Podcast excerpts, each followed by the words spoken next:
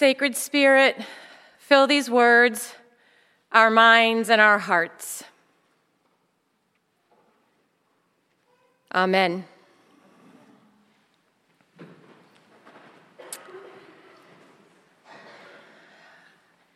I want to start by letting you know that about 200 of these thousand words, I will say, will generally reference sexual abuse. This is difficult for you, as it is for me. Please cry. Leave this space or yell. I've done them all at one time or another. Take care of you.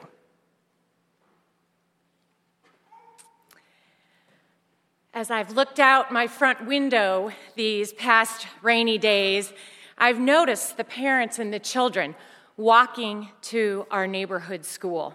They've huddled like this under dripping umbrellas with great big fat raindrops falling off the edges. Or this morning, their hoods were pulled a little tighter as those wet snowflakes fell on top of their hoods heads bowed as they lunged toward the neighborhood playground where the children gather before school starts. The lines on the playground for each of the classes only loosely resemble the word line. In fact, it's more like a brightly colored, squiggling, squirming snake as the kids stand in line shifting and wiggling. This image reminded me of the days when my own children were segments of that brightly colored, shimmery snake. After the day's announcements, every day, my children's principal would say this Remember, do what's right even when no one is looking. And every day, for just that one split second, the squirming snake would hold still and soak in those words. Remember, do what's right, even when no one is looking. I think our playground principles message is similar to the message of today's gospel. But instead of do what's right even when no one is looking, Jesus tells us to do what's right and make sure that no one is looking.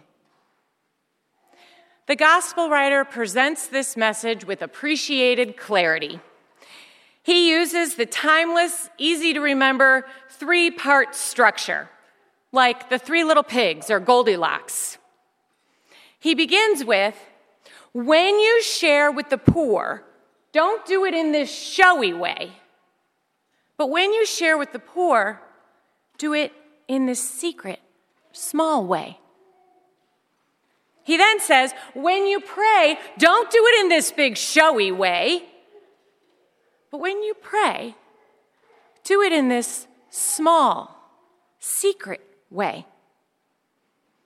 Now, on the third round of Goldilocks or the three little pigs, the third part changes. There's a difference. But our gospel writer stays tried and true, exactly the same. He says, when you fast, do without something. When you do without, don't do it in this big, showy way. But when you do without, do it in this secret, small way. Our principal, addressing those brightly clad, wiggling children, said, Do what's right. In our gospel, Jesus tells us what those three right things are sharing, praying, and doing without a little something. And after each section, every single time, Jesus assures us that it's the secret small ways of doing right that God will reward. And if God is rewarding them, He sure must like them. So we need to add just a little bit to our playground principles mantra do what's right, make sure that no one is looking, because God likes the secret, small places.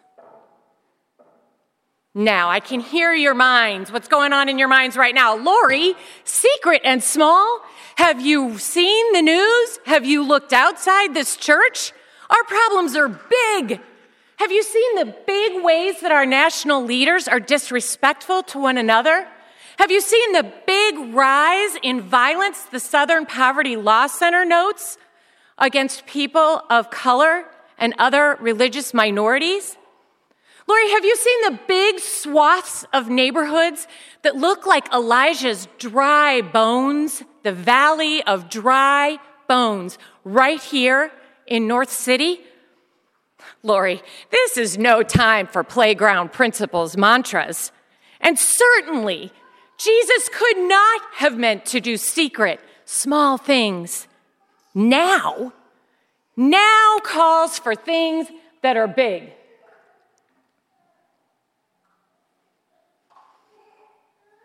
But I want to offer a few examples of the power that secret places can have.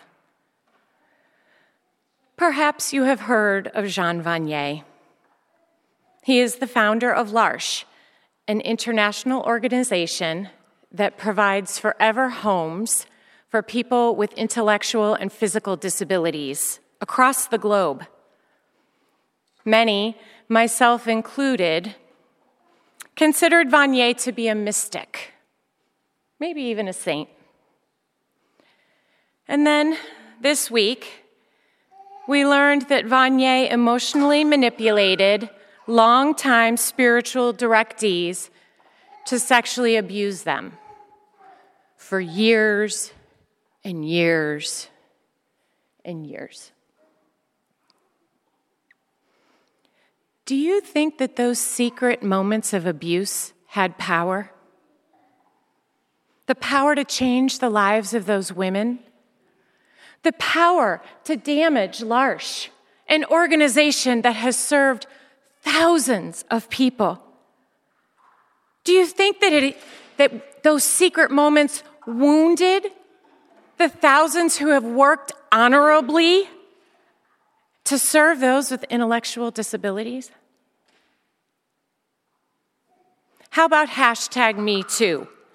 What of those secret places when women endured assault and abuse in McDonald's supply closets and boardrooms and everywhere in between. Do you think that those secret places had power? Well, if evil can exert its power in those secret small places, then God can too. So can God in those secret small places. Jesus the Savior whose path we seek to walk in. He exerted power in secret small places. In the unseen upper rooms with Peter's mother in law, who he restored to health. In the other upper room with Jairus' daughter, who lived once again. In one on one conversations with Nicodemus and the Samaritan woman, and with Mary Magdalene at the tomb. So, once again, we need to add just a little bit to our playground principles mantra do what's right and make sure that no one's looking because God likes the secret small places and they have the power to transform. You know those secret small places that transform. You know them from your own life. You remember the teacher that told you something that made you feel differently about yourself or change the course that you took. You remember the coworker that came back years later, maybe decades, and said, You told me this, and I have never forgotten it. remembering Jesus' ministry, remembering your own life, then consider the power that the secret small moments have to counteract evil that seems so big.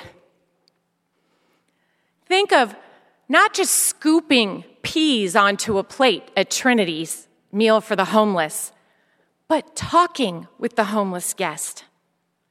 Think of registering a voter, welcoming a person with disabilities to Grace Gathering, a worship service that we hope to hold here to celebrate diverse abilities. In the coming weeks, Holy Communion will highlight the many ways we offer to engage in secret, small, transformative moments. The rain is still falling.